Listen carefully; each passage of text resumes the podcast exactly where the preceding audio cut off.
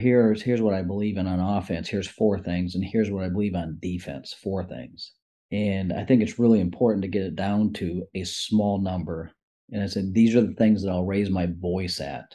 I said, everything else needs to be a whisper because there there's got to be an order of teaching uh, you know hand on the ball no straight line drives defensively if, if that's on my defensive napkin which it is then that's the first thing i need to address when there's a straight line drive i can't talk about the weak side help at the same veracity of that straight line drive now i can mention it but i want to i want to address what i have on that napkin first welcome to the jamodi podcast we are all surrounded by amazing coaches and leaders. So let's get an inside look at not just what they do, but how they do what they do. After all, becoming the best versions of ourselves is Jamodi, just a matter of doing it. Today we are joined by one of the most respected offensive minds in the game, Coach Doug Novak. He's had coaching stops at the Citadel and Tulane as an assistant, Bethel University as a head coach for seven years, and on the women's side, he was the head coach at Mississippi State. Most recently, he has been the associate head coach at Army West Point. Coach Novak shares his coaching philosophy built on 30 plus years of coaching at the JUCO, D3, D2, and D1 levels freely on his website, CoachDougNovak.com. Before we hear from Coach, take a moment to subscribe to our podcast and follow us on social media at Jamodi Podcast. Hey, Coach. Well, how are you doing? Oh, I'm good. How are you? I'm doing well. Well, thank you so much for giving up your time to come on and talk hoops with me. You and I don't have, you know, a, a personal relationship, or I don't think we've interacted before, but your name has come up with some of the guys I've been able to talk to about uh, conceptual offense, you know, race and space, and uh, your name keeps coming up. So I just sought you out and and looking online and learning more about your materials. I've just I can't wait for this.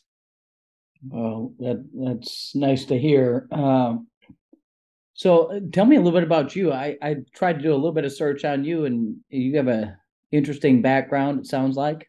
Oh well, yeah. I I don't know. I, I don't think I'm very interesting. Uh, but no, live in Dallas Fort Worth. You know, played at Baylor, went through some things there. You know, played for Coach Bliss for three years, and then for Coach Drew my senior year. We only had six scholarship players, so uh, after all of that stuff happened. And so that was interesting. And so was Matt Driscoll around it? He all? was. He my senior year was his first year there. He was only mm, 38 at the time when he came, and and the average age of the coaching staff was 34. So he was the old man on the.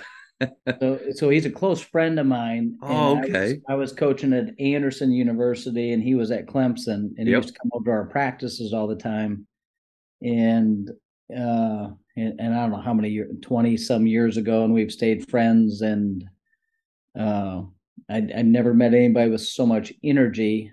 And I, and it was like, it was two years ago, I went and spent some time with him in Florida.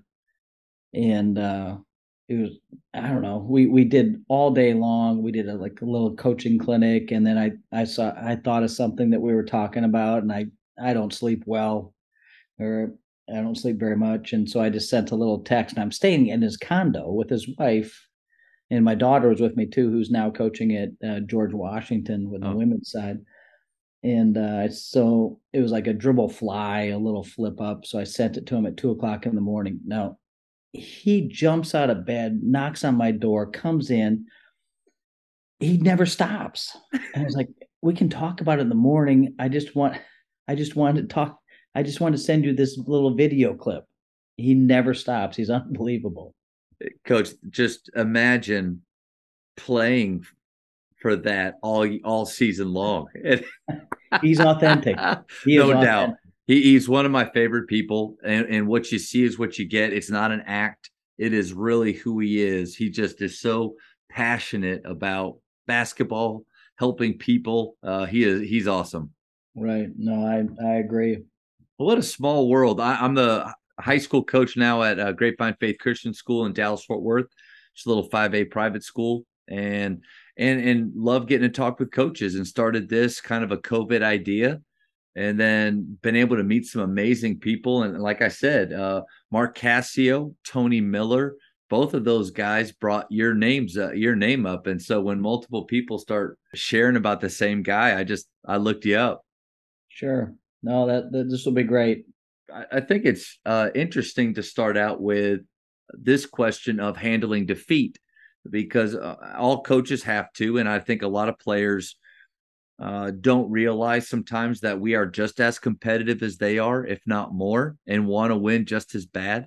But something I struggled with as a younger coach is handling defeat the correct way. So, how do you handle it with your players? Well, it, it's it's kind of ironic, but it's the absolute first thing that we ever talk about is how to lose.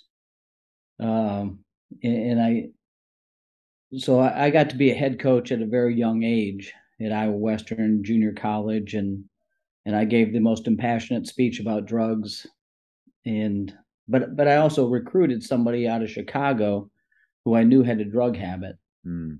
and uh, brought him in, and you know we we talked beforehand. He said there's so many bad influences in Chicago. I just want to get away, and we were a little farming community in in Iowa, and uh, I said, well, this is perfect for you. Well, I give my great drug speech and again that should do it like i i've got a master's in counseling my undergraduate degree is in psychology and i gave you the greatest speech of all time on why not to do drugs and to change your life yeah, check and then uh sure enough a few weeks into junior mm. college i kind of know he's doing it and we test him and and i said I don't want to give up the kid's name, but I said, "What's sure. going on?" You told me that there's all these bad influences. You're you're in the middle of Iowa in a cornfield, and you still want to do the drugs.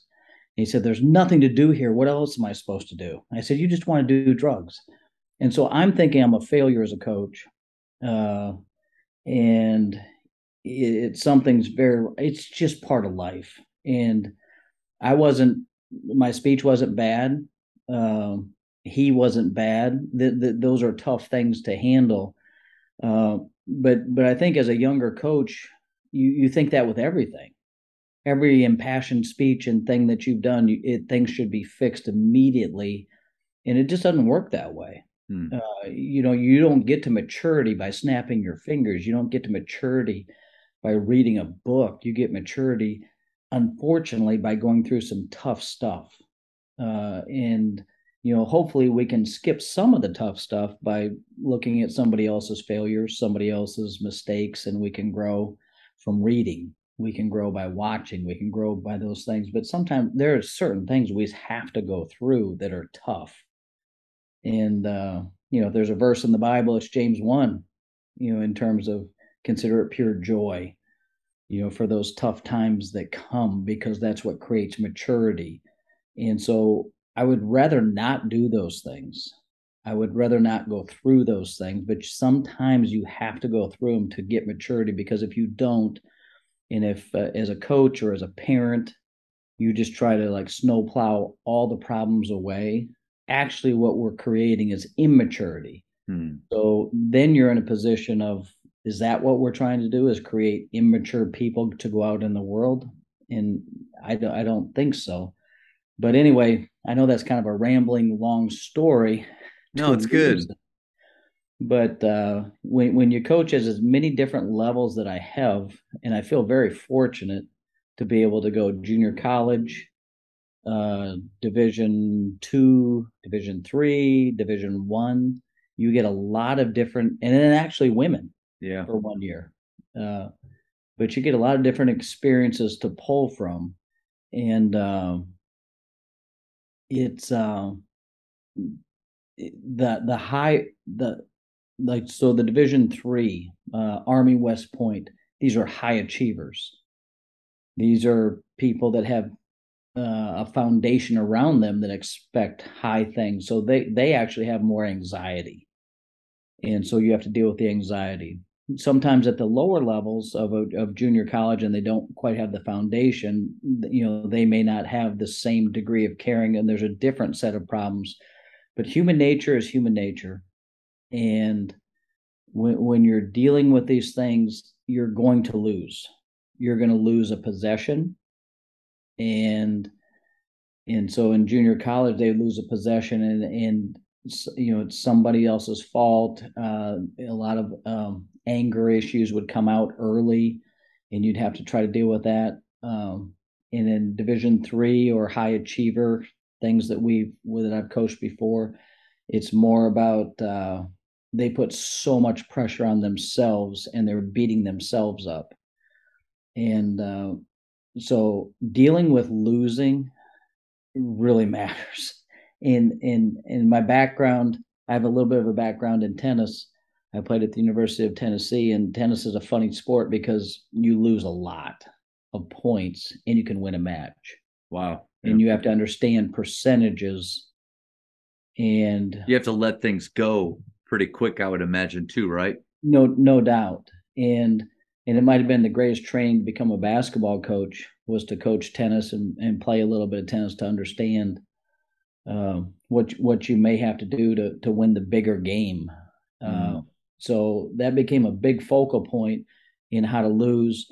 And I'm I'm like you. Uh, I have to protect myself from these losses. You know, like what we're going to do after a loss. Um, you know how we're going to watch film and, and so I protect myself and I know exactly what we're going to do because it's going to be the same way that we're going to do for any other practice or a win. It's going to be instructional defense. It's going to be positive defense. It's going to be instructional offense and then positive offense. And it's going to be about the same number of clips. And, and I put that in there for a reason because I know I'm emotional. I want to win as much as anybody else.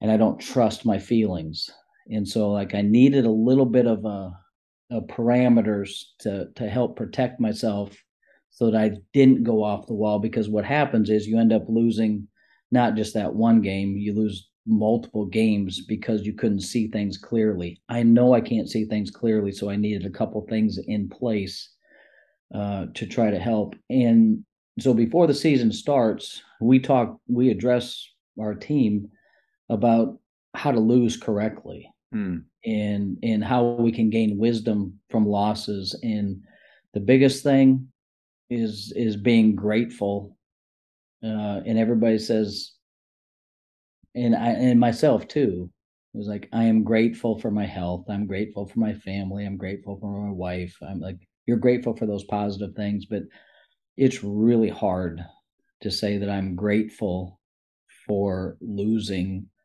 I'm grateful for this team showing me that I was inadequate in preparing our mm-hmm. team to defend this screen.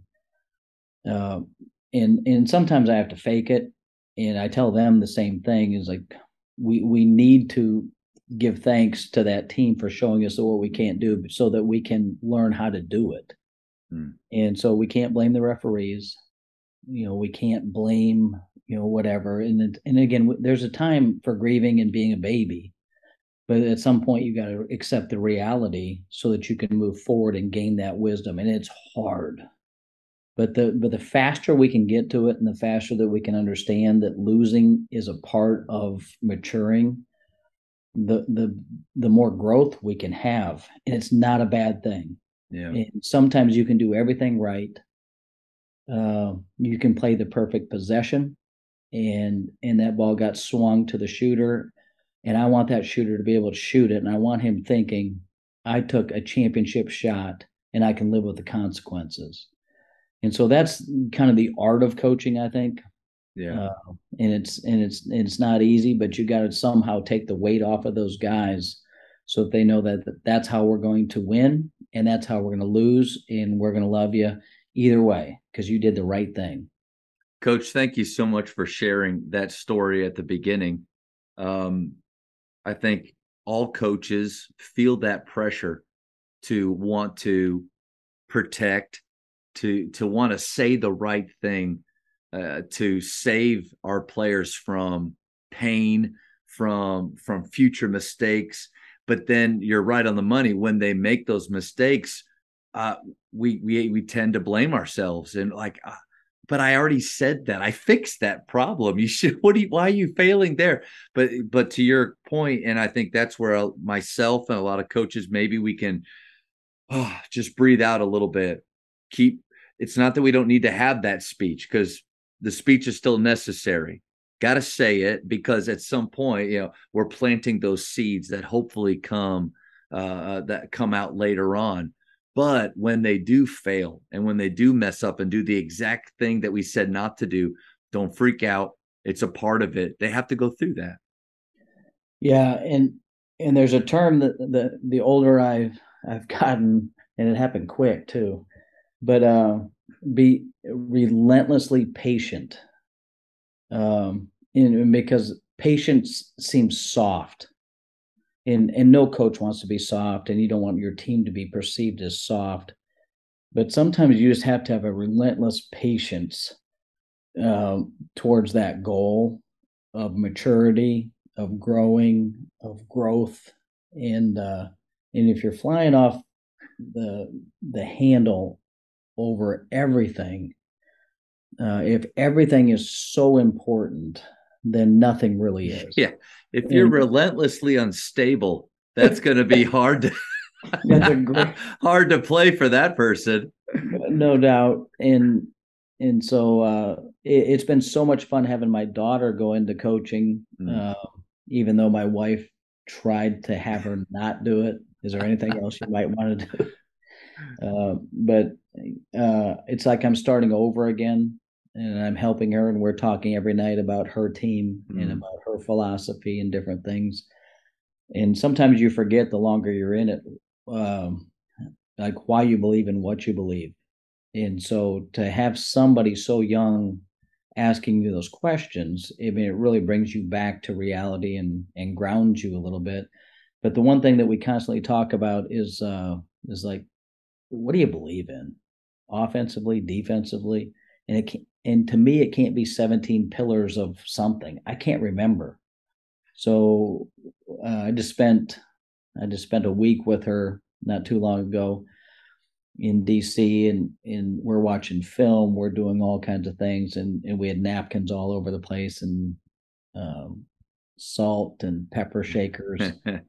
and, and and I'd said here here's here's what I believe in on offense. Here's four things, and here's what I believe on defense. Four things. And I think it's really important to get it down to a small number. And I said, these are the things that I'll raise my voice at. Mm. I said, everything else needs to be a whisper. Yeah because uh, there there's got to be an order of teaching. Um, so if you know hand on the ball, no straight line drives defensively. If if that's on my defensive napkin, which it is, then that's the first thing I need to address when there's a straight line drive. I can't talk about the weak side help at the same uh, veracity of that straight line drive. Now I can mention it, but I want to I want to address what I have on that napkin first. And so it it again instead of playing whack a mole, you yeah. know what you believe in. If somebody came into our practices, we'd hope like they'd walk away saying like he really believes in uh, throwing strikes on offense, uh, the how they start on offense, the footwork part and so it, it takes a long time to as in in as a coach to figure out what's really important to you and, and it's uh and and, and you got to go through you got to get some scars yeah. to get beat really bad and you have to be humiliated and you'll figure it out. There's there's communicated knowledge when you're young in uh, a dean smith clinic or book or john wooden and you know as good as they've ever been um, you know that's communicated knowledge. And then there's revealed knowledge hmm. to you in your league who you're coaching that uh, you know what? I'm not going to have my four man ever inbound the ball because dave davis who coached at pfeiffer and now is at vmi is one of the all-time great pressing coaches i've ever seen. And he taught me that my power forward shouldn't inbound the ball because he trapped the guard and threw it back to him. And my power forward who was a all conference type player, had eight turnovers throwing it into the stands. And so his strength was at the other end being a power forward. It wasn't being a guard 80 feet from the basket. Mm. So so revealed knowledge by Dave. Yeah. Again, that was a painful loss for me that that's it's a scar that stuck with me but at the same time i said you know dave thank you for yeah that i'll never do that again and so i'll make i'll probably never face another press that he had like that. I'm at, but if i do i'm ready for it. Yeah i was gonna say yeah it goes back to what you said before about gratitude after losing. I think as coaches we have to not just we we don't just want our players to believe that so they can get past it and learn from it but we have to have our eyes open to it because like you know lesson learned right right there with that guy inbounding it and you were better because of that competition which is why we play games especially early on before our district or our leagues start is to learn valuable lessons like that so much to unpack there i do want to go back to one thing that you said about watching film that I really I really thought was helpful, which is win or loss, those film sh- sessions shouldn't be different. I, I just immediately transported myself back to as a player after a loss, walking into film with this dread, this fear of what is going to happen in here today. You know, we got our tail kicked. This could be ugly. It's pressure that it's it's unnecessary and i don't know how you feel but not many players are intentionally trying to lose. So you go into it with an, a mindset of win or long, win or lose uh here are the three things uh, offensively defensively. I love that mindset right there. Well i don't trust my feelings. Um and and i don't want to be spock from star trek like i i like I, I want to be passionate about things, but I just don't trust them. And so like I and and that's why I said I want to protect me. And and there's some situations we want to protect our players while they're trying to acquire skills. But but uh you know, I want that film room to be a teaching room. Yeah. And I actually I actually want everybody that would play for us to have to know how to coach whether they choose to coach or not, that's up to them. But I, I, I do think one of my jobs is to teach them how to coach, and and I always felt like you're going to have to coach in some situation, whether it be your family, and you're you're going to have to be able to coach your family in some things. Uh, whether it's in business and you're going to have to present and you're going to have to be able to coach that team and and that's probably the proudest thing that that that I've done in coaching is that I felt like everybody that had gone through our program knew how to coach. Mm. But during that film session, I'm not huge into like a lot of individual meetings. And and there obviously there are some topics that need to be like private.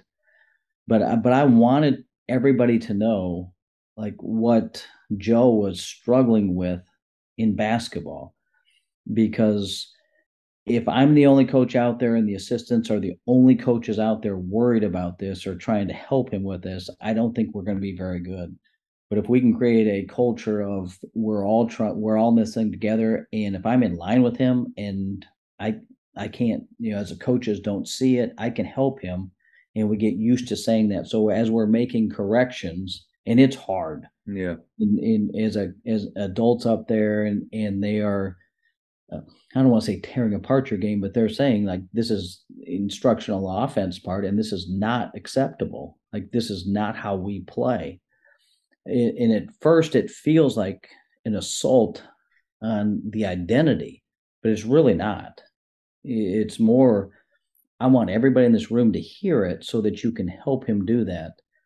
And so I have a midlife crisis. I take that Mississippi State job as a uh, associate head coach and two weeks in or three i don't know what it is but all of a sudden like i'm coaching women in the sec and i remember the first time like i screamed at this girl about her footwork and she just froze and she gave me the biggest eyes and she just like like i i don't know i mean she almost started crying. I said, I'm not yelling at you, I'm yelling at your feet. And she stared at me and she's like, "No, I'm really confused. and then she started laughing. I said, It's not personal. It's like if you do this, you, everything's going to be fine. And but the, you know that's that's just part of it. And again, that was something that was on our napkin. I'm not Mhm. yelling about everything. That's something that will raise the voice and and draw some attention.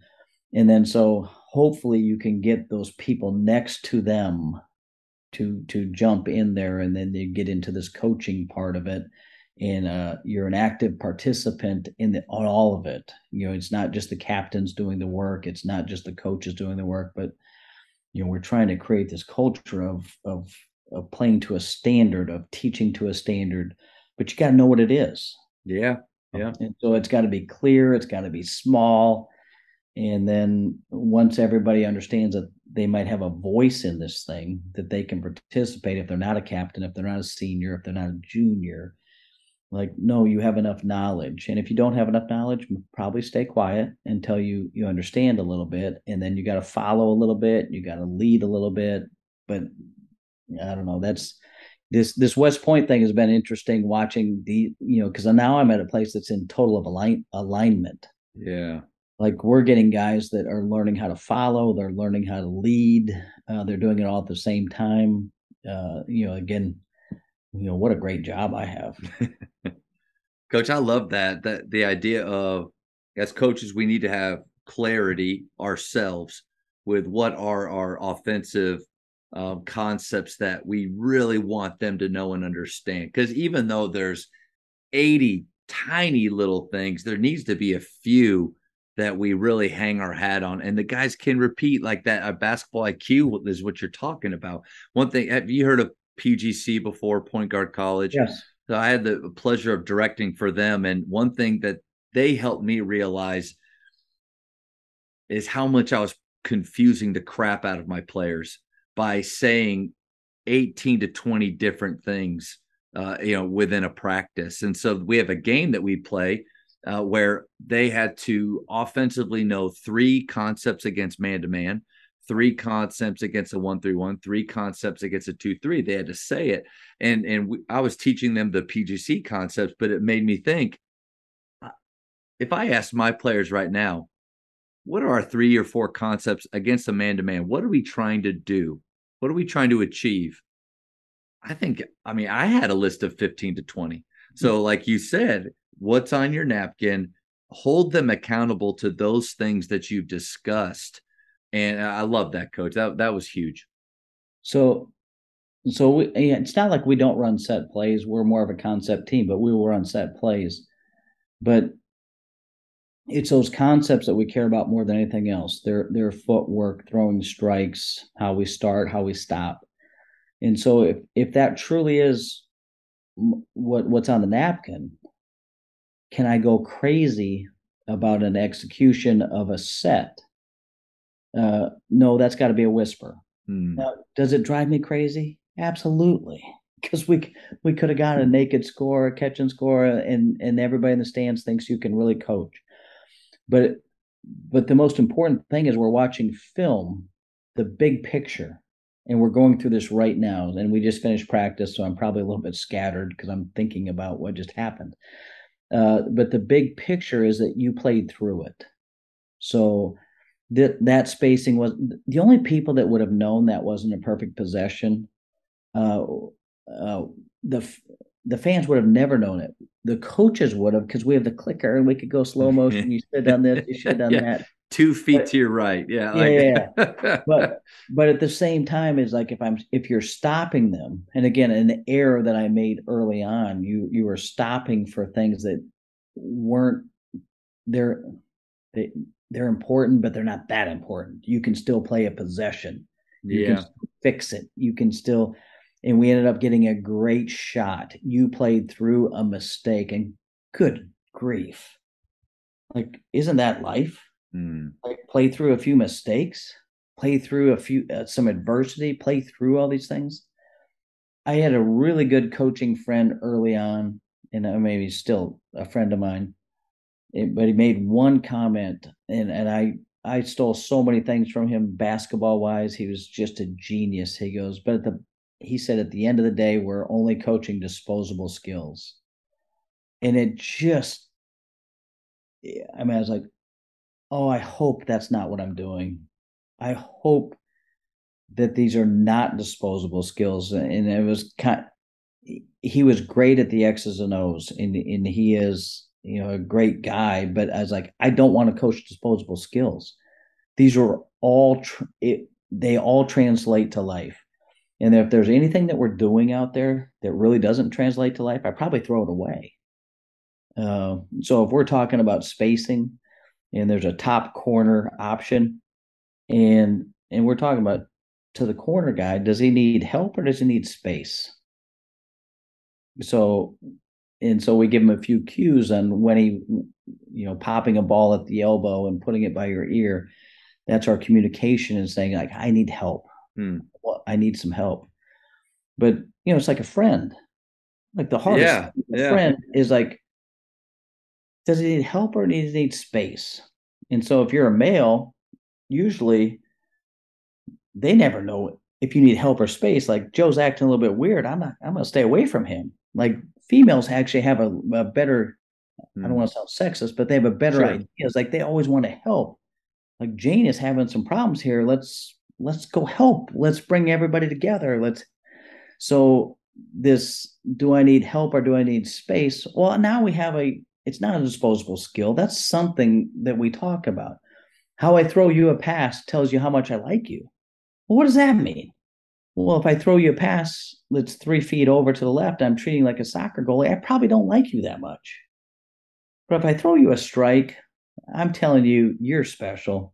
And we we kind of like do a little uh, fun it- gig about all this stuff. But you know, I want to I want to make this like kind of fun too. Yeah, you're so right on the money. I, and I, there are some things that like we we when when the ball is attacking in space and you're off of it, we say we call it don't be creepy. you know, don't don't creep towards the ball. Right. Bring yourself at. So I always say, guys, in life, you know, just remember that. Like, don't be creepy.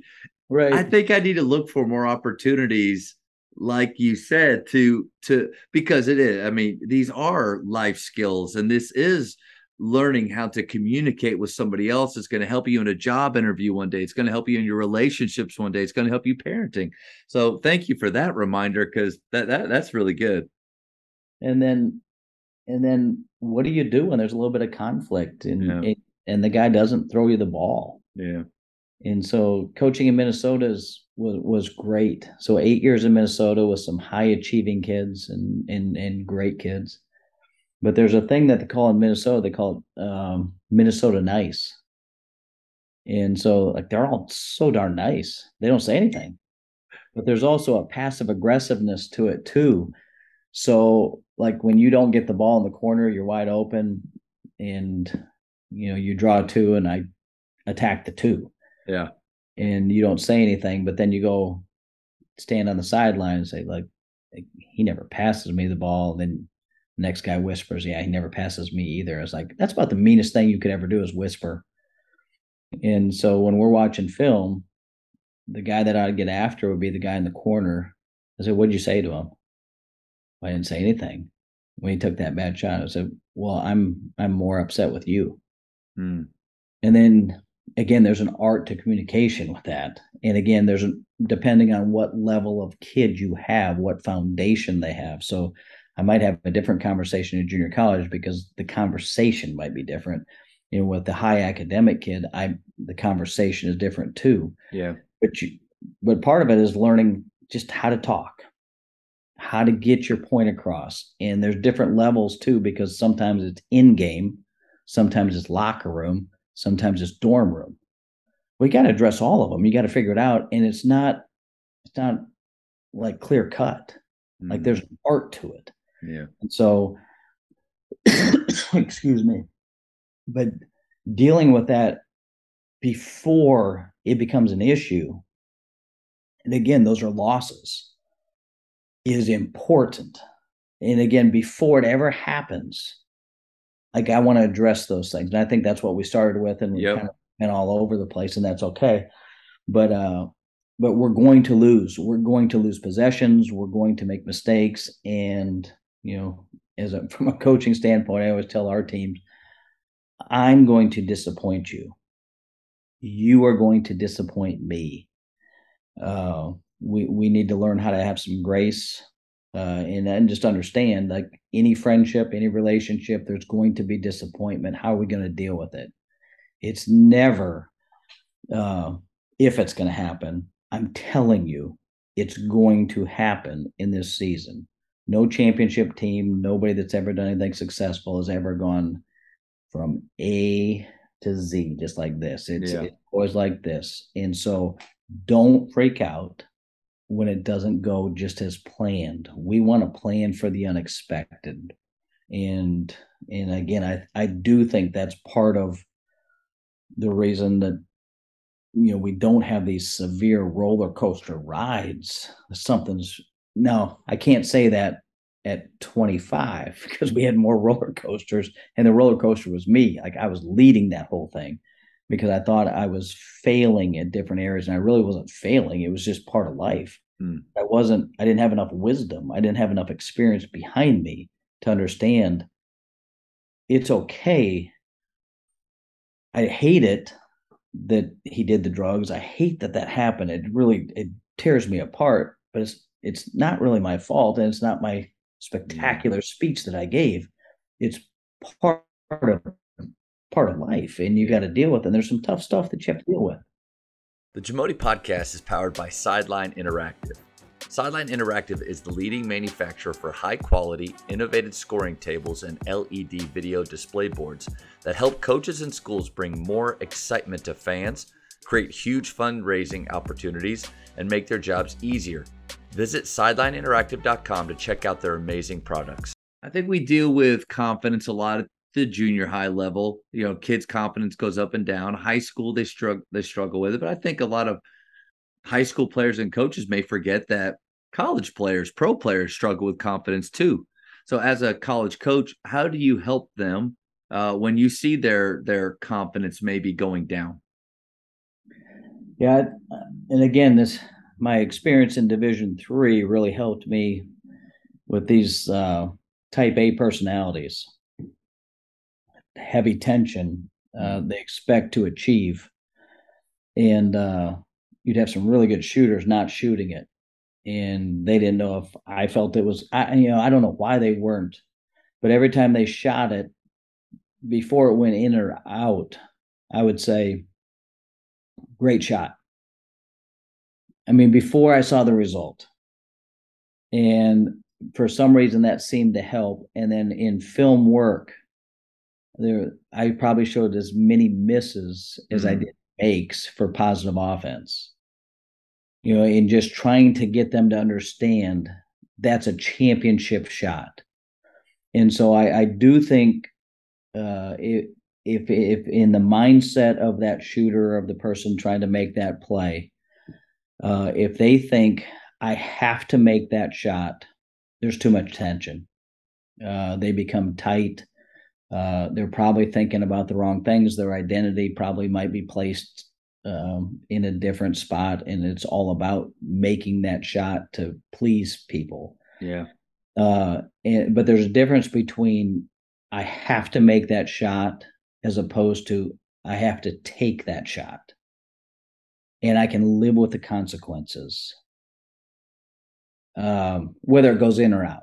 Right. And so, and again, sometimes as adults, you have to give them the freedom to lose. You have to give them the freedom to miss that shot and say, Everybody in the room, are you okay with him taking that shot? And they all say, Absolutely, because he's the best shooter that we've got. And he missed it. You know, we again, we always want to like, I don't know, toot our own horn and say, you know, this is when it worked out. This is when well, sometimes it doesn't work out and you did everything right. That's right. There, there is such a thing as like you play the odds. Vegas knows this more than anything else. There's a reason Vegas looks like Vegas. Yep. They know the odds. But in sports, at a young age, you don't know the odds. But but as a coach, the older you get, you kind of know the odds. And you got to play towards those odds. And like we have to take that sh- you have to take that shot and we can live with the consequences. We all agree that that's that's a good one for you. And the next time that happens you're going to knock it down. Well it's an unbelievable thing when you give someone the freedom to do that how many shots they end up making for you over the course of the year over the course of the career.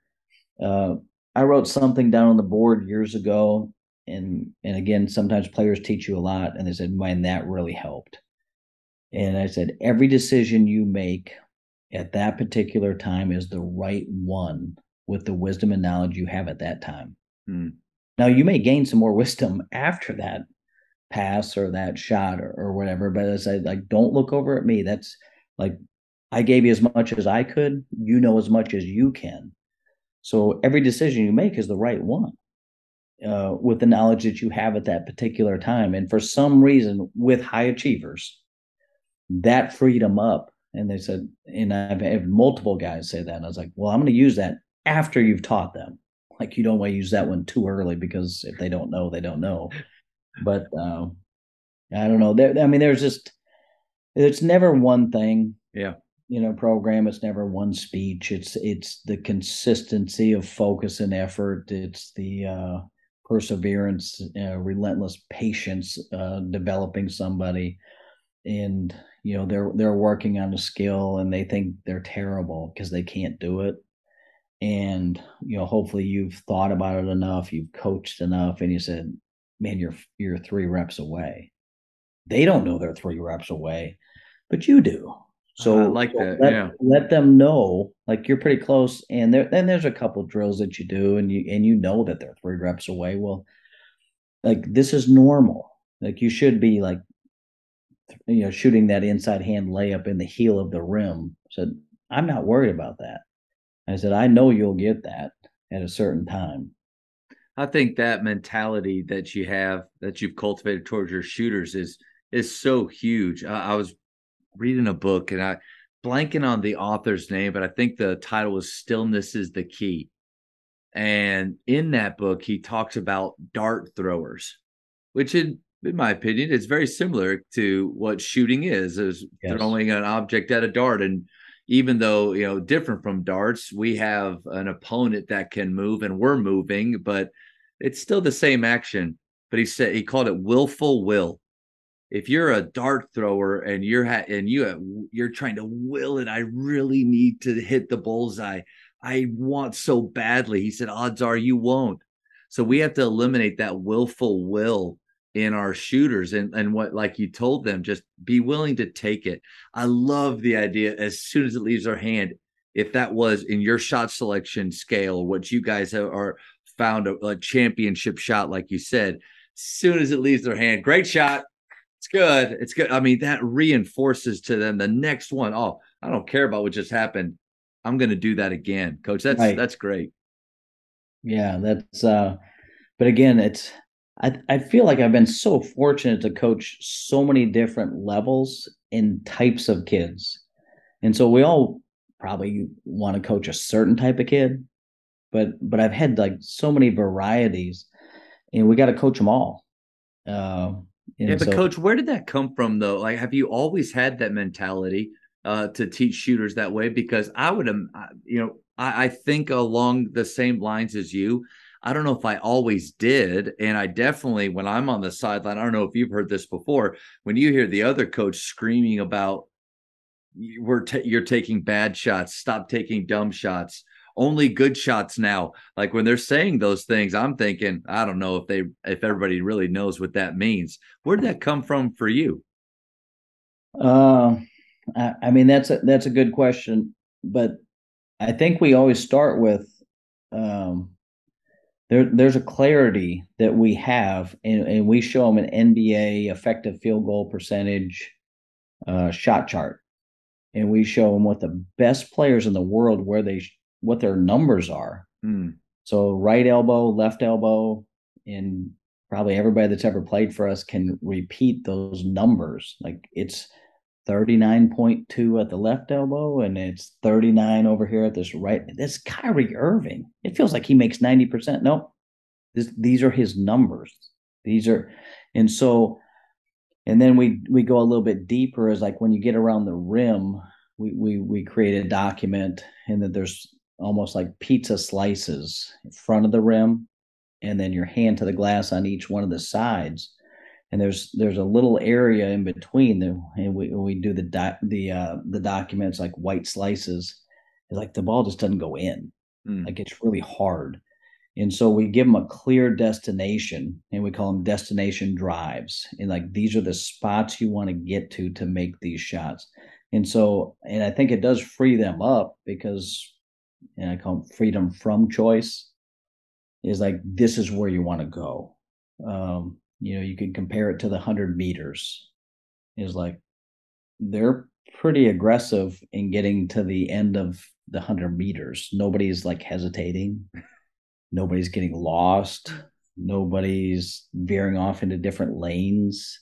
Like they know where they want to go. So, you know, sometimes what, however you play, if you can give them a clear destination of mm-hmm. where they want to get to, that helps. And then there's a, the next segment of it is like, I can't get there. Like my skills don't allow me to get to the spots that we know are the best available spots ever. And that's where we came up with the term protection plans. So that when you can't get there, you're trying, you know, we're acquiring the skills and we always start with the end. So we're finishing in those spots where, you know, special footwork that we would do a stride stop in those areas. Before you can ever have the ability to actually get to those spots, we've already taught you. And then eventually your skills may lead you to get to those spots but it doesn't mean you're worthless, that you can't get to those spots that we've defined and we've been very clear on how to get there. So we protect you with if you're driving and I can't like it's a big deal to be able to get your foot in that charge circle if you're finishing. So the good players do that. The bad players have no idea. So even if they have your protection plans of stride stopping and getting there, well, they're outside that charge circle and they're stopping in a really bad area, and it's really hard to make any pl- passes behind the defense. So one thing that's really helped those players before they can actually get into that circle to try to score it would say if you can't get there, keep your dribble alive. So don't pick it up. Uh, and it might be, and then we're going to try to teach everybody how to post up. But you know what? I'm in high school and I'm five four, and the guy that's guarding me is six foot. It's a bad matchup. It's okay. So now you're down there around the basket, and you can you go underneath the basket? Can you keep your dribble alive and go underneath? There's most times there's more room under there than you think. Yeah they don't know that. So what do you call that? Like I, I, we've called it a Nash before, but yeah, that's. I'm, no, I'm noticing that, that, some of the names that the kids are forgetting who Steve Nash is now. I know, and so so I've always used Nash. Um, Barkley is another one, right? Up I'm thinking of calling it Brunson because you know being in Dallas Fort Worth, Brunson right. from he was oh, great at that. Good. Yeah. And then but... you know some people would call it a hockey because you can go underneath the hockey net ah. and do that. Uh, but then sometimes there's not room under there, so you dribble out the ball side, which is actually a really good play because you flattened the defense. So I've dribbled with my right hand, I've got below the block, I couldn't get into the charge circle, and I just go out ball side. And that wing has lifted a little bit to give me room. But again, anytime you can flatten a defense, treat it like an accordion, and then bring it back out, people do crazy things with their closeouts. And love, so, so this one, yeah. you, you help that player instead of just throwing up a bad shot or turning it over, you protected him while he's trying to get to the spots where we said, This is gold, but you're not good enough to get to gold. Doesn't mean that you're not a good enough player to help us win. You can just eh, like make this possession last a little bit longer and we might be able to get to a better player and flatten a defense and then bring them back out and then all of a sudden we've got something new to attack. Um, so that's what we would say we're, we're protecting you while you acquire your skills. Uh, now how it all developed i don't know. Like i i know i i know exactly when i knew i was doing it wrong. And i was and i was at iowa western junior college coach 25 26 years old and I had two separate, distinct parts of practice. And one, I'm working like all the Pete Newell stuff because I had the Pete Newell video from Hawaii, and they had the Hawaiian shorts on, and Kiki Vandeweghe's in there, and I mean, just I mean, it was awesome. So Pete Newell's teaching this footwork from the post, and they could take it out at the perimeter. It's all the same stuff. If your guy plays you this way, you drive that way. If he plays you this way, great. But I had five man motion going on at the same time. And so I had a staggered screen going on when we went to team offense. And so this kid that I worked with on all these moves, and he was great at them. All of a sudden, guys playing him this way on the wing, and I got a staggered screen going on up top where all it's crowded, and he drives it in there just like I taught him about half an hour earlier. And I start to yell at him, What are you doing? It's crowded over there. and he didn't say a word because he was a great kid. And then as I'm saying it, I was like, I don't know how to fix this. Mm. Uh, but I know there's a disconnect. And it was kind of a pursuit of like, how do I get this so that I can, the individual stuff fits with the team stuff? Yeah, I love that. And, you know, it's not easy. You got to think about yeah. how you want to play, who you have, and all that stuff. But I didn't like what I was doing. Not the teaching wise, the teaching was great. The five man motion was great, and the individual was great. It just didn't connect. And I hated yelling at that kid. But when you're 25, you're just yelling. Like, you don't know why. You just want to protect your ego as a coach because I was right on one part and I wanted to. I didn't want anybody to think that I wasn't right on the other part. So it's a. I was. I was just trying. You just trying to like say, guys, I can coach. Yeah. But I really put them both in a tough bind. I think it's a great nugget, coach, right there of, of for all of us to take time to look at the individual skill work portion of your practice and make sure this the things that you're how many coaches how many times have i had my guys working on things that actually don't do that within our scheme it looks great i watched a video on it uh, this this nba skills trainer does it but it's not necessarily leading my guys to success winning championship shots and, yeah. then, and that's a that's a great nugget and and i do think there, there's some value to doing some film work with your team afterwards. It's not really with your team; it's more for you, and and just just make a highlight tape basically and stuff that looks good to you. And I remember doing it the first time we did a lot of five man motion, like pure motion. Uh, Bob Bob Huggins type stuff from the early days. Um, and so we spent so much time coming off these curls and shooting these kind of elbow jumpers in practice. And so I'm like, I'm trying to find those a little bit in in the highlights, and I think we had two.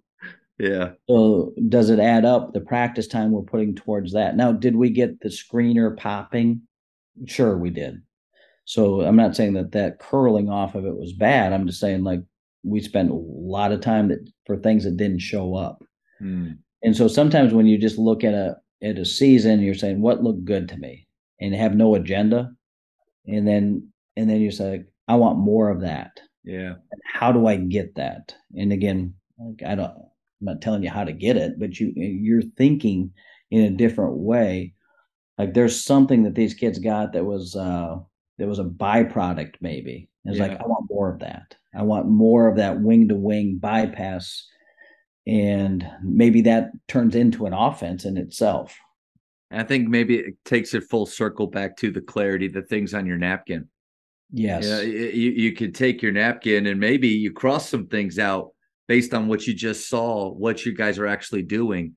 And and you're just be, you're able to connect. And then like I love what you said, not that the guys have to coach, but that at the end of the year, at the end of the year, if they like at a high school level, could I take my players to our junior high and say, hey, put in put in what we do, teach what we do. Can you be clear with them on what we do? I, I, I feel good about a couple of them. I think they could, and but because we're pretty simple, and and, and we try to be clear with what we're teaching. But well, w- one of the fastest ways to teach somebody is to teach them and then have them teach somebody else. Hmm. And so I was very fortunate to to know Coach Meyer, Don Meyer, uh, at Lipscomb and then at Northern State. But uh, you know, a lot of his philosophy was based off of those camps, and and all those guys worked at the camps, and we did the same thing at Bethel, and and and we taught those guys how to teach. It wasn't a camp where you know like the basketball player has a ball on his hip and he's dribbling while these little kids. Uh, yeah. We would hot shot, knockout. Yeah. no, no, it, it wasn't that at all. Like we were we were coaching them how to teach, yeah. and it mattered to us. And so we would take them the night before, and we would go through camp of all the things that we were going to teach. But they were freshmen, and it was amazing. Uh, you know, they're new to our program. We just recruited them, and they're going to be working camp. And I, if you walked in there, you'd say, "Well, that's an illegal Division three practice," and I'd say, "Have at it." It's not. Uh, it is exactly what we do, but we're going to teach these seven year olds, uh, 13 year olds, 15 year olds, uh, all this same stuff. And so we're teaching our guys how to do it. And you got it, you're good. They're, you know, they're starting to kind of figure it out how to do it and how to pop the ball and how to stop and all that stuff. So, yeah, I think we're good. And to see the deer in the headlights at nine o'clock in the morning when we have those little kids and like uh, they don't know how to teach they don't know how to talk to them and then yeah. their first response a lot you know the ones that aren't great teachers would be i got bad kids they don't care and i said nope uh, not buying it i said make them care. You need to be more passionate about it. And it's a struggle. Like you, and they don't know the terms yet and you're you got to be over there and you got to whisper it to them you got to help them how to teach it. And then you know by the end of the week they're getting a little bit better. Well that second year the worst teachers we've ever had. They've become great teachers. Hmm. and they take pride in it. And then they're saying like coach i'm so much better at, at controlling this basket. Yeah was before.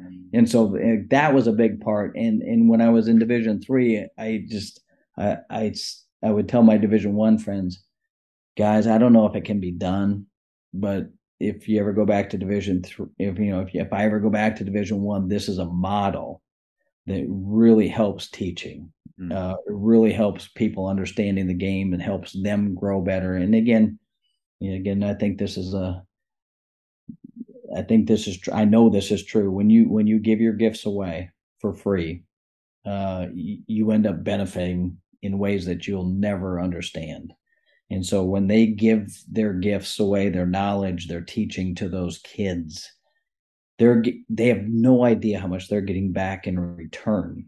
And you're teaching them how to talk mm. to other people. So now now it's it's not the first time they've ever tried to teach a teammate. Uh, so I so I think there's some so much value there. Unfortunately, the camp business is not very good. In in in and I'm not like bashing AAU or anything. Uh, there are certain states where it is, and Minnesota, it's still great. Yeah. Like they still value, they'll come to camps and they'll learn. In certain states, I think it is, but I, I the value it is for like teaching your guys how to teach, which eventually it's, it's teaching them really how to talk to other teammates. Yeah. Um, and, and I was also thinking maybe have a little more appreciation too for what we do.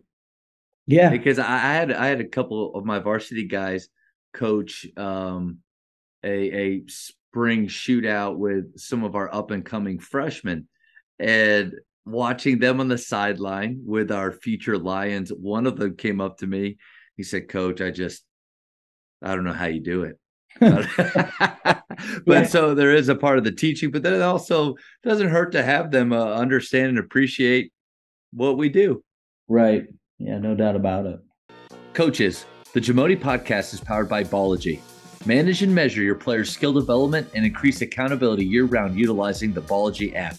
Boost inter squad competition with drills backed by the National High School Basketball Coaches Association, including a 40 shot Ballogy skills assessment. Please visit ballogy.com slash teams for information on how you can provide this resource for your team. I think so often eh, most coaches believe in individual skill work especially in the fall, in the spring, and the summer. And then sometimes once the season hits and team stuff starts, individual skill work just tanks and, and take the time is taken away. How important is that to keep it in your daily practice? Well, it's it's a lot easier if if how you play is based on that individual skill development. So you know, to be honest with you, over the years, as the season goes on, we do more of the individual. And but it but the individual skill development is our offense. You know, it's learning how to play with the guy in the corner. It's it's you learning how to figure out how to get to that circle, not get to the circle. Uh, so obviously, with with every offense, there's there's got to be some sort of uh, a framework that everybody's got to work within. But we we don't want that so complex that we have to spend so much time on that as opposed to the individual pieces that really make it work. And um, yeah, it's you know how you're asked to play can affect how good you become. So you know if it's if it's more about the offense and the system, and so I never want to say like we have a system to anything. Yeah, we have some concepts of of how we want to play, which allows us to have you know make up numbers, but like it feels like our whole practice is individual skill development. And so uh, I'm a big category guy, and I'm always trying to put things in categories and and I confuse myself. I say I don't know if that's a team skill or an individual skill, and I think that's a good thing. Yeah. But I would like to be able to organize some things in FastDraw or when you're putting things down. Well, which drill is it? And and I love that I confuse myself because I like I don't know.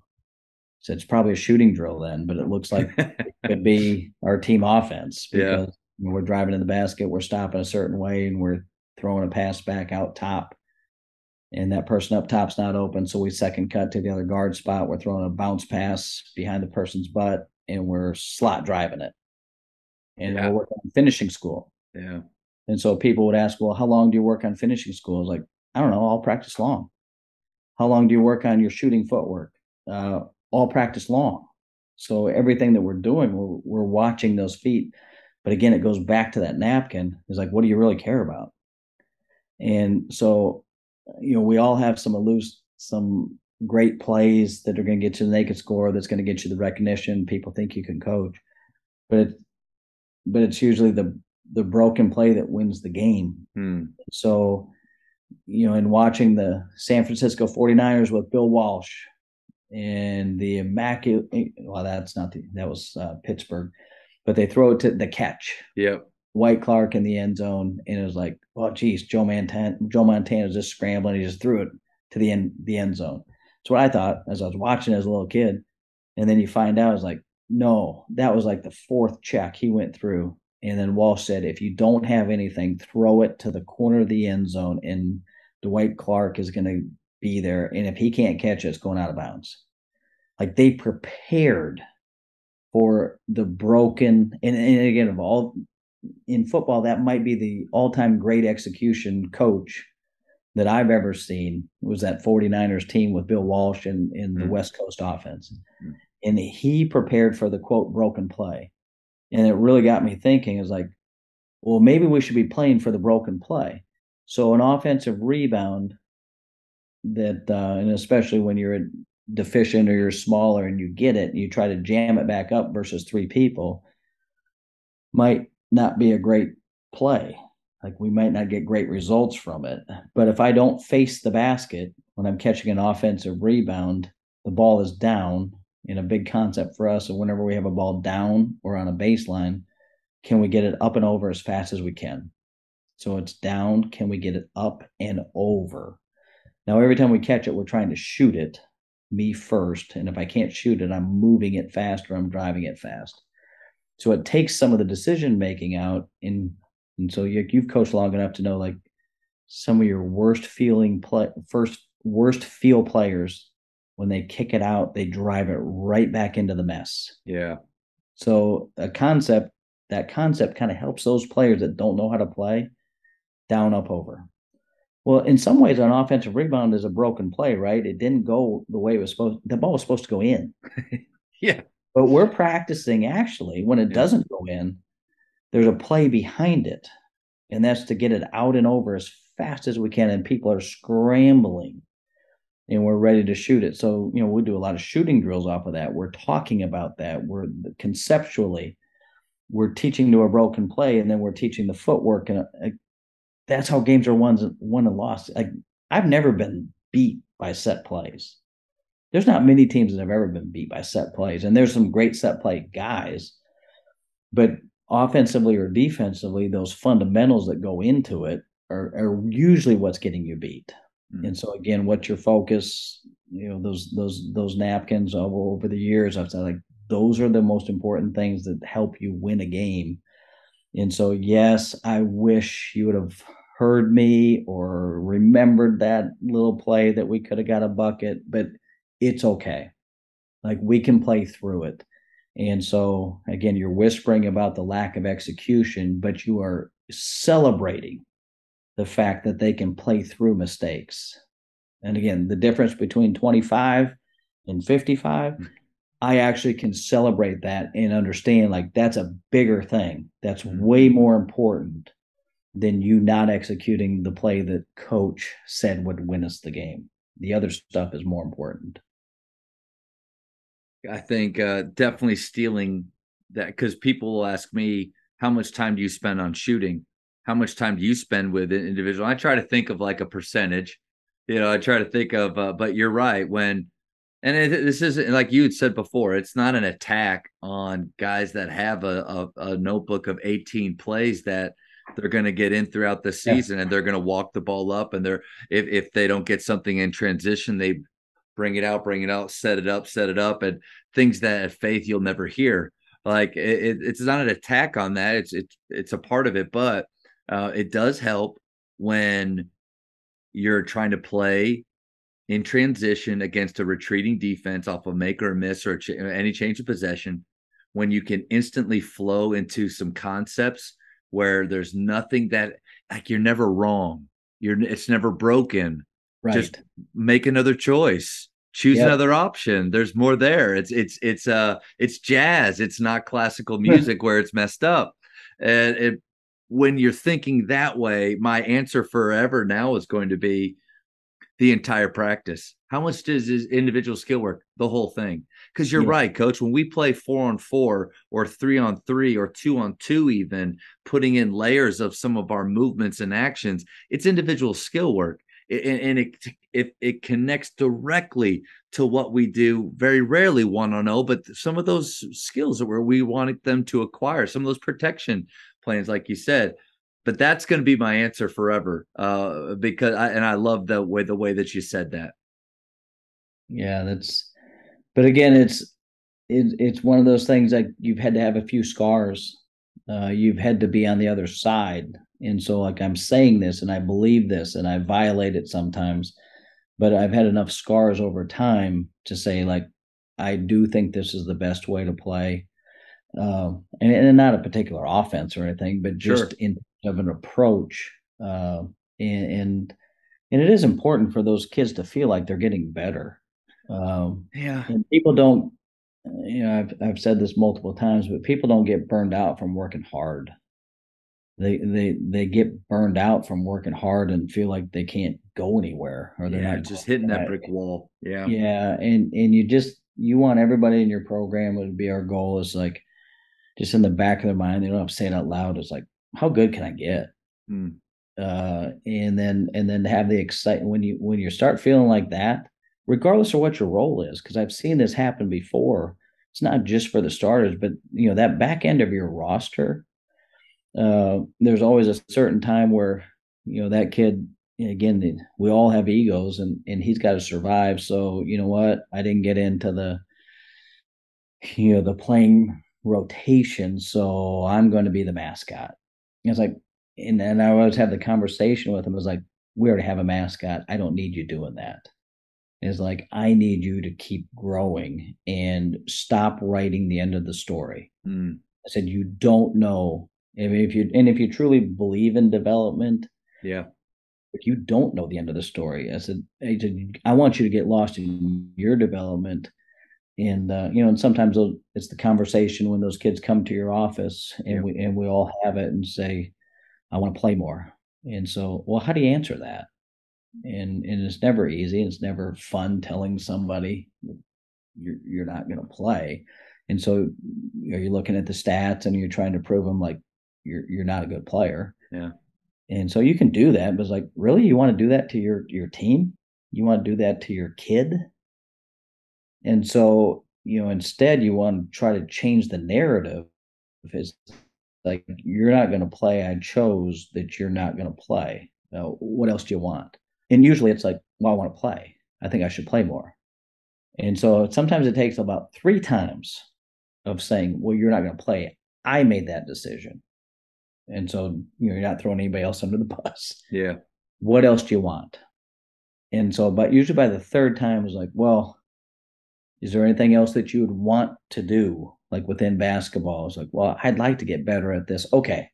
Now we change the narrative and now we've worked on something.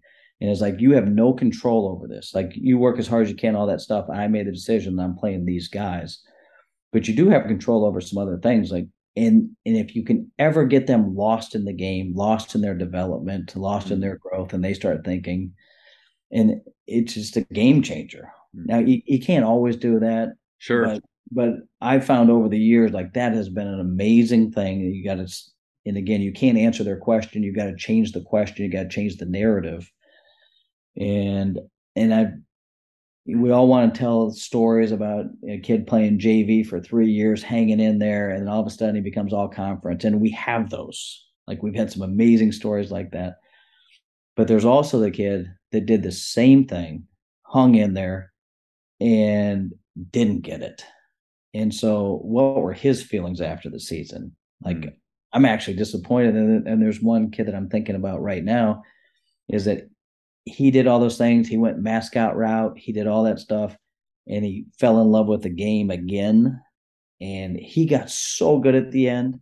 And, and we are we're on a roll, and we're playing some great basketball. And I, he's he's killing it in practice.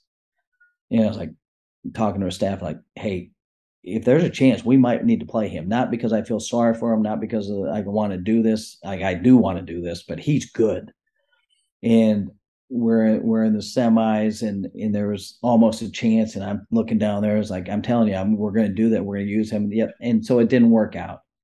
Oh. uh, get to the finals whatever and it's like he's ready to go. He hadn't played in 18 games and I'm ready to put him in a championship game and I didn't do it. And season ends. And it was like unbelievable. And so he was at a you know the basketball banquet uh, type stuff, and he starts talking about it. I'm kind of feeling bad, like, dang it, if there was one more game, like you were so close. He spoke about how amazing it was, how good he had gotten. He didn't even speak about he didn't get in. I'm thinking I let him down because yeah. I couldn't get him in. I was trying like crazy. Uh, one, I appreciate his work ethic. Two, he was good enough and maybe better. The time ran out. Yeah but he was fulfilled because he embraced he got lost in the game and how good he was getting. So he taught me a lesson. It's like it doesn't always work that way but if you can ever get that situation where they get lost in the game and lost in their development the other stuff yeah. just takes care of itself and they usually usually they get to be the end of the great story yeah. but sometimes not and it's still okay. It's still good. Yeah that's good. Kim mulkey um, we we're having a sim, similar conversation and she was talking about uh instead of what you can't promise players you, you like we can't promise them playing time. And anybody does that man that's that's dangerous. So you can't promise that. But like think of it more like you said reframe it. What can you promise? She yeah. said that she could promise that they would graduate. I like to think that if if we truly believe in skill development developing players and, and all of them to to do certain skills, work on their shot. I, that's a great thing that I can promise them and their family. I can't promise you any playing time this year, but I can promise you that I'm going to work my tail off to help you develop every single day and that you'll have those opportunities. I think that's what uh, players love to hear is not that you're not going to play. And by the way, most practices, you're just going to be standing there you know like that that's a that's a tough message uh, and then uh, to your to your story too i think by really buying into development man players surprise you and some of oh. my favorite favorite times and I'll, I'll, just if hooper o'neill ever listens to this it was this yeah. past season coach the type of character like you want your sons to be like this guy played football and basketball, always came out the basketball, took him a little bit to get back into it. Just couldn't find him the time, but man, he worked his tail off. Senior night, 18 points in the first quarter. Like hmm. we just went off four threes, doing all this stuff, and then a smile on his face, the crowd. And I'm thinking to myself, it's not about me, obviously, it's about him. But those moments, I don't believe, come if we're not developing all of them, not just our best five, not just our top scorer. So more, more, uh, hopefully more inspiration to develop players. Oh no, no doubt, and and so obviously, you your top rotational players are going to get more more attention in, and again, coaching at a lot of different levels, uh, Division three, sometimes a little bit bigger, and uh, it, it was really important. So if if if I didn't watch them as closely in practice. I was always going to watch them in film to be able to see something. And I thought like the worst thing ever if I was in one of those situations, like one of those kids, is like nobody knows it's good or bad, like even bad. Like I'm not doing something, and so like they would get called out in film on a side basket for not working their feet, and like we expect more out of you. Mm-hmm. And so it doesn't matter if you're playing or not playing. There, there's a certain standard that we want to play. And so you could come on, you know, you could come at them pretty hard, just the way you would a starter or somebody that's getting rotation. And and I thought it gave him a little bit like, hey, I am a part of this, and what I'm doing does matter. Man, that's good. And and as a byproduct, here's here's what I think maybe sometimes coaches don't understand. Those guys not playing are sitting on the bench and they might be best friends with the guys that are playing. So if you don't treat them with with the same amount of respect or the same amount of energy of teaching, and again, I just told you a different way. Like I didn't always, I couldn't see everything, and my focus was more on that rotational group while during practice. But at nighttime, I knew I had more time that I could watch them play. So they needed to know that I cared about their feet as much as I cared about somebody else's. And yeah. but they're sitting next to your star player at lunch and on the bench and on the bus ride.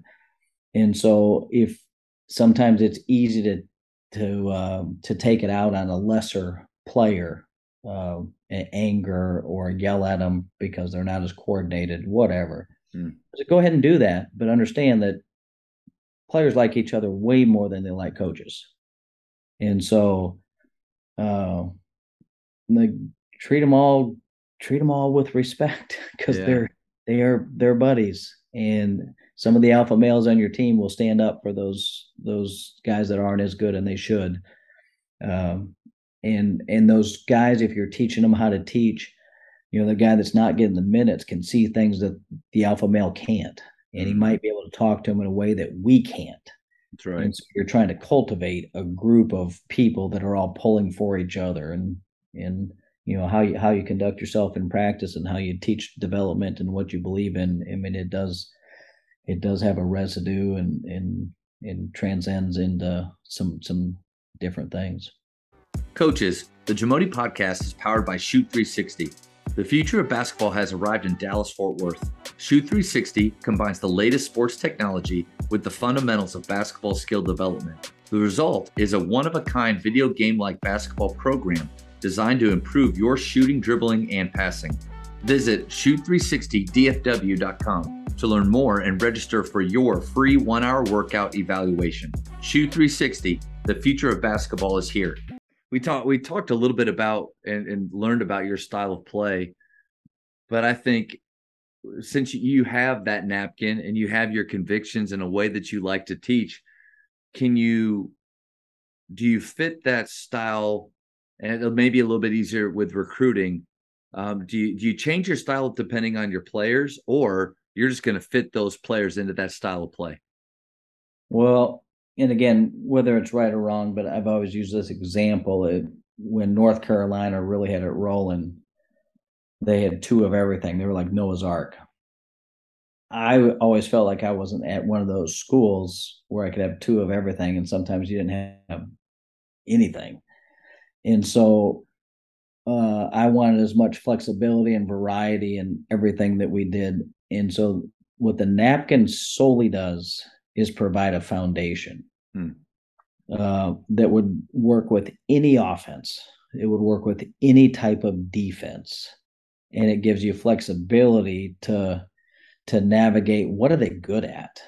And so I I I I've done enough studying. I believe this enough, like how we're going to start, how we're going to stop. It's great for the best in the world. It's great for the average player, and it's really good for the bad players. It allows them to compete or play a little bit longer. So, so these are things that that that work with everything. And so you're watching your players, and and and you might have an idea of how you might want to play, but they're telling me what they're good at. Hmm. And so each team looks a little bit different, and we might do have some variety or some different things that we do with one team over another team and you know things that have worked for the last 3 years just don't click quite as well with this team. It's not their fault. You know that that other team had a little gift to them or or like a certain player that could do something. So it doesn't mean that this other guy's bad. It just means that he's not good at that. Yeah. So he might be good at something else. And again that's you know again when you have a, a, core belief of a foundation allows them to run and if you don't have that core foundation you're in quicksand and you're playing whack-a-mole saying like well this worked in the past. I mean that's that's not what we're trying to do. It's it's more like what do we have and what can they do? Hmm. but it's not crazy and it's not in this you know again we, there's a there's a canvas. There's a certain type that you can fit it into this and there's a lot of variety and and we want to play towards those but it takes I mean, I think it probably would be easier if I just had a system in play number one, play number two, play number three, and you just put people in those areas. And it's sure easy earlier because it's it's more organized. It's more. Um, my personality likes likes the puzzle part. Yeah. Like I really like the. No, I say that, and that um, trust me, there are nights I go home is like this puzzle, the pieces don't fit.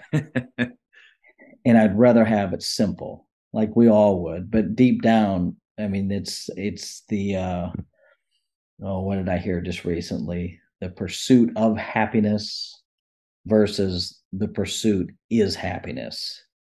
And I'm like, oh, that's gold.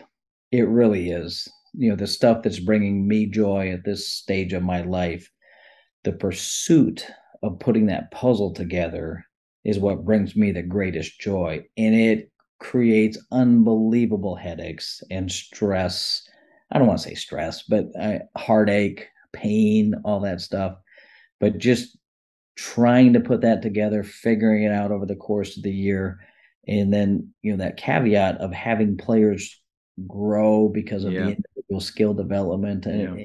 and so everybody's everybody has a tendency to say we all believe in skill development. All right, great but I can't. I don't think it just stays with that. It can't just be skill development.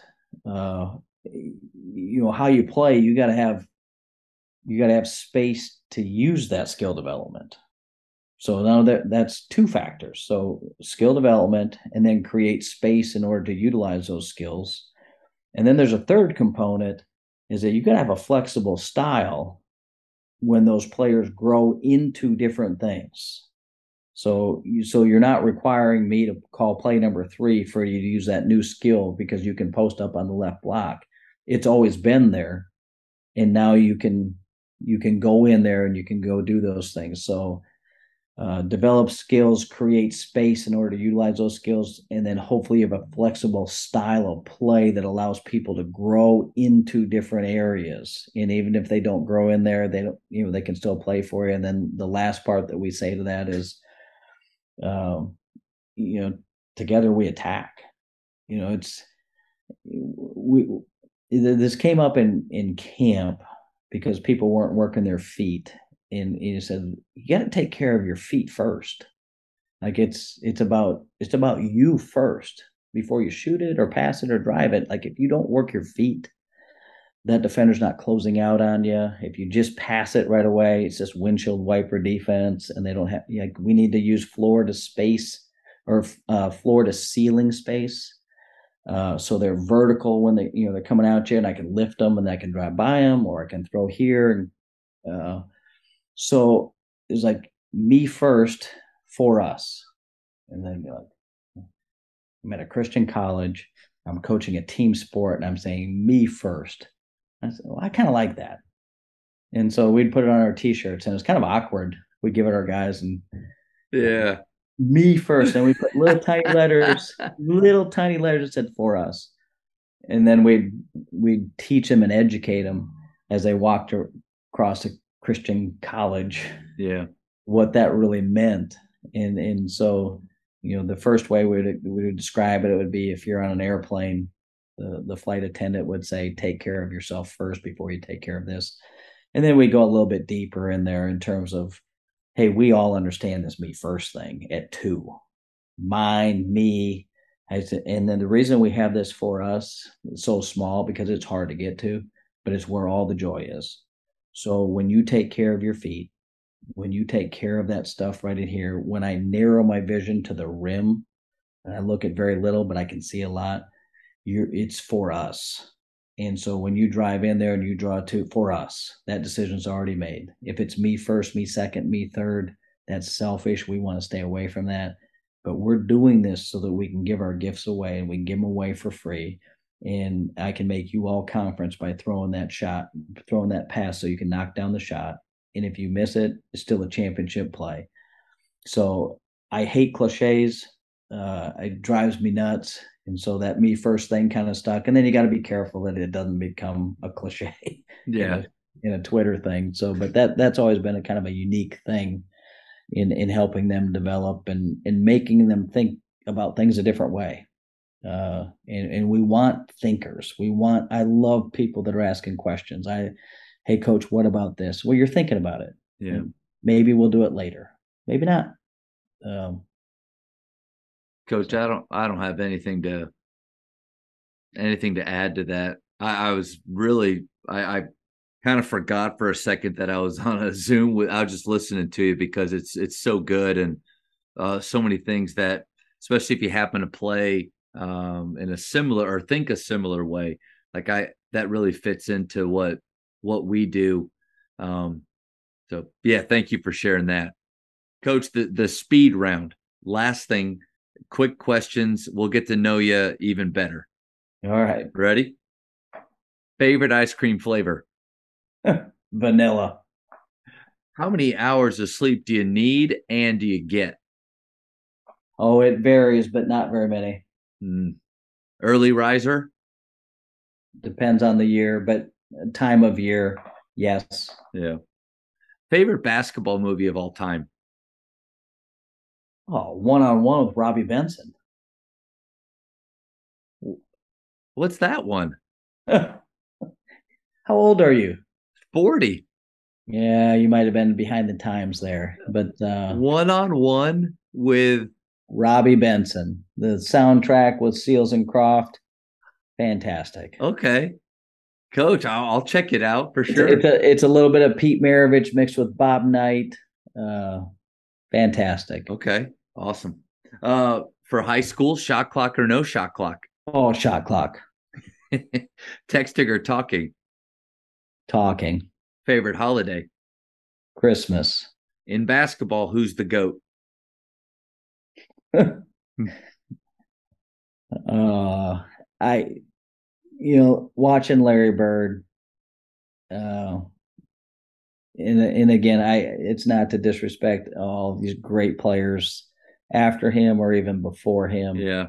But what he and Magic did for the game during a time where I'm growing up and watching this thing and trying to figure out how it works, um, it was it was just beautiful. I mean, th- both of them could go for forty.